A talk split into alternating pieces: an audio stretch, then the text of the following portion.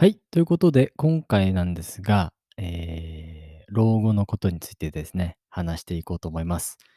まあ、日本人の特徴として、やっぱり前のエピソードでも話したと思うんですが、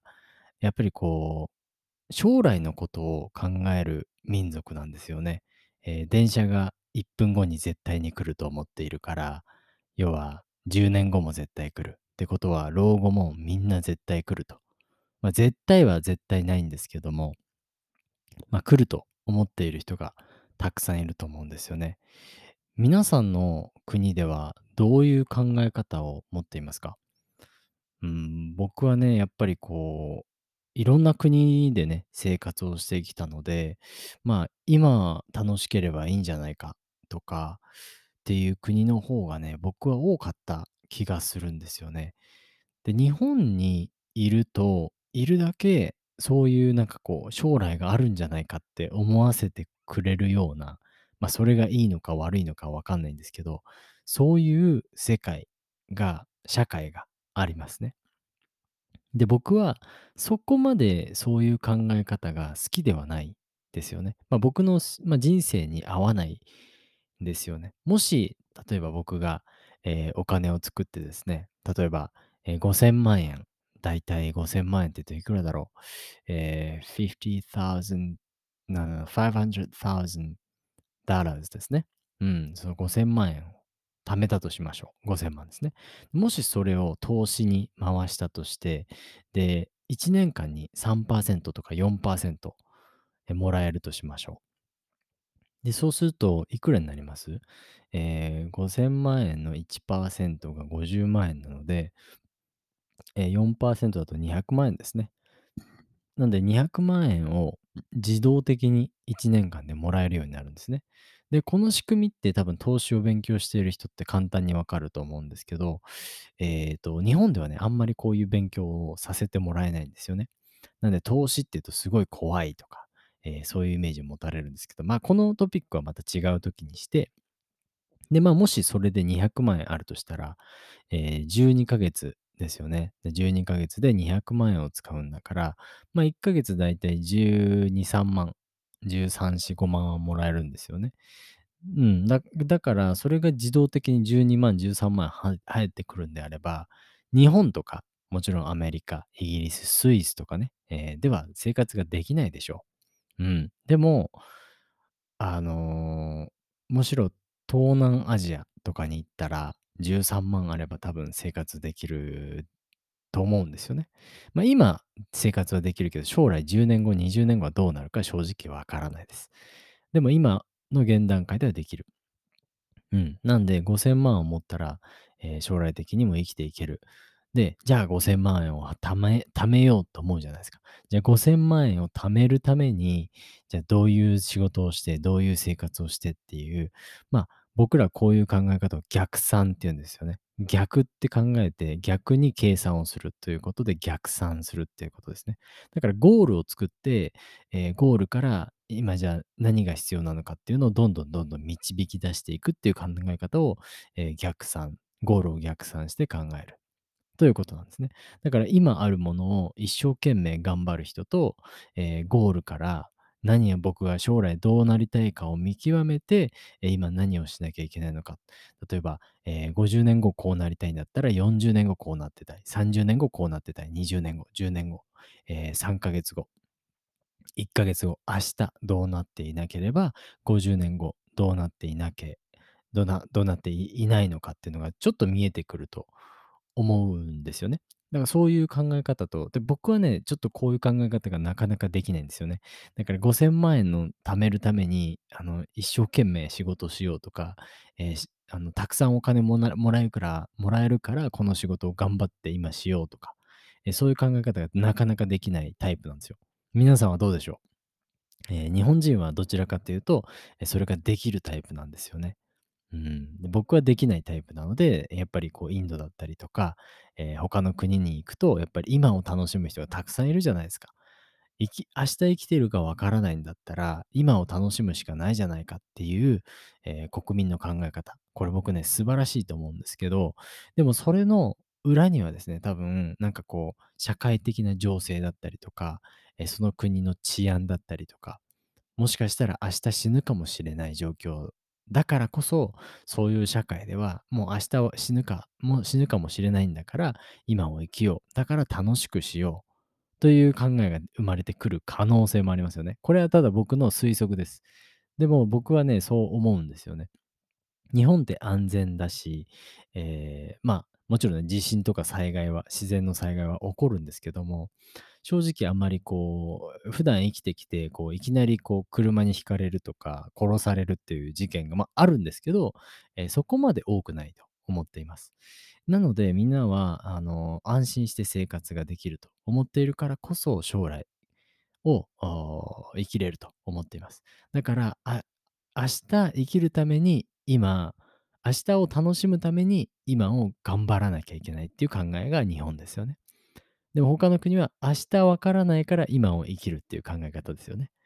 これがちょっとね、違いなんですけど、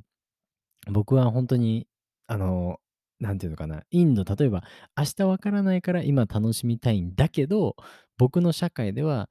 明日楽しむために今を頑張るっていう社会なんですね。だから、なかなかこうマッチしないんですよ。僕の生きたい生き方を、この社会ではなかなか実現できないんですよね。うん。なんとなく言ってることわかりますでしょうか？ちょっと今日はね、あの難しい話なんですけども、えー多分僕のちょっと真面目な話もね、聞きたいと思うので、まあ、こう思ってます。で、僕ね、えっと、イギリスに留学したことがありまして、2011年ですね。で、その前に、行く前にね、ちょっとなんか、なんていうのかな、ワークショップみたいなの受けたんですね。で、そのワークショップの時の先生が、本橋先生っていうのかな。で、その人とメールをして、メールっていうか、その人が講義してくれたんですよ。えっと、まあ、老後に何をしたいかわからないですよね、みんな。って言われて、まあ確かにわかんないよね。今は僕、今を生きてる人だから全然そんなの考えたことないと思ったんですよ。書かなくてもいいから、絵に描いてみなさいって言われたんですね。その絵に描いたらなんとなくイメージがつくからっていう風に言われたんです。で、僕が描いた絵がすごい面白いんですけど、まだその時21歳で何もわからなかったんですけど、えっと、まあ、田舎にいるんですよね。自然の中で僕は、あの、森に座っているんですよ。座ってて瞑想をしてるんですね。で、僕の周りかまあ、僕の周りっていうよりも手がみんな、あの、輪になって手を繋いでる絵が浮かんできたんですよね。うん。で、その周りにはなんか動物がたくさんいて、なんかこう、人人と人がこうつながって、みんながこう楽しく、みんなが平和に暮らしている世の中を想像してたんですよね。で、まあ、その10年後かはわかんないですけど、もう一回ちょっとそれやってみようと思って絵に描いてみたんですけど、その時は瞑想している自分にがいたんですよ。もちろん田舎で瞑想していて、で、そこにはなんかこう3、4人の仲間がいて、一緒に瞑想をしているみたいな。まあ、そういうコミュニティがあるみたいな感じなんですけど、そこにはもちろん動物もいたりとか。だから、あの、環境はなかなか変わってないんですよね。昨日のエピソードでも話しましたけど、やっぱり自然って僕に僕のエネルギーの源なんですよね。エネルギーが生まれてくる場所。それが源と言いますね。源、生まれてくる場所。源なので、それが変わることはないんですね。ただまあ僕が今していることだったりとか、え将来やっていることっていうのはだんだん変わっていくのかななんて思っています。まあ、こうやってね、あの、ポッドキャスト聞いてくださっている皆さんのおかげで、えーまあ、今はね、ほんとちょり、ちょ、ちょこちょこだけど、まあ、お金をいただいて、まあ、あのーまあ、本当に世界に行って、いろんな人と話したいと思っているんですよね。時間とお金に限られず、えーそういった話をこう、みんなにシェアしていきたい。えーそういう世界がどんどんどんどんこう、生まれてきていると思うんですよね。こう、隣の人と、えー地球の裏側の人が、あまりこう、なんていうのかな、もちろん物理的には遠いけど、インターネットの存在ですごい近い存在になっていると思うんですよね。だからそれがどんどんどんどん近づいてきているので、いい意味でそれをやっぱ使いたいなと思ってます。僕もそのインターネットの世界に、あの、僕の心を奪われたくないんですよね。だから僕がしなきゃいけないことは、インターネットをどうやって有効に使うかっていうことが僕の多分、あの、今の大事な課題なのかなと思います。だから、インターネットとかパソコンをやりすぎて目が悪くなっちゃったら、結局、綺麗な自然の中にいても、全然見えないじゃないですか、その自然の本質というか、自然の大事なところが見えなかったら意味がないと思うので、まあ、そういったところをもっと大事にバランスをとって、え、生活していきたいなと思っています。ま、そんな感じで皆さんのね、あの、老後の生活ってどういうイメージしてますか？多分考えてない人が多いんじゃないですか？ま、考えなくてもいいと思うんですよね。僕もだから今を生きているので、正直こう、なんか、あの、有名なスピーチあるじゃないですか、スティーブ・ジョブズの。で、そこでスタンフォードでね、え、話してたんですけど、まあ、まあ、見返してみれば、その点々が線になってたと。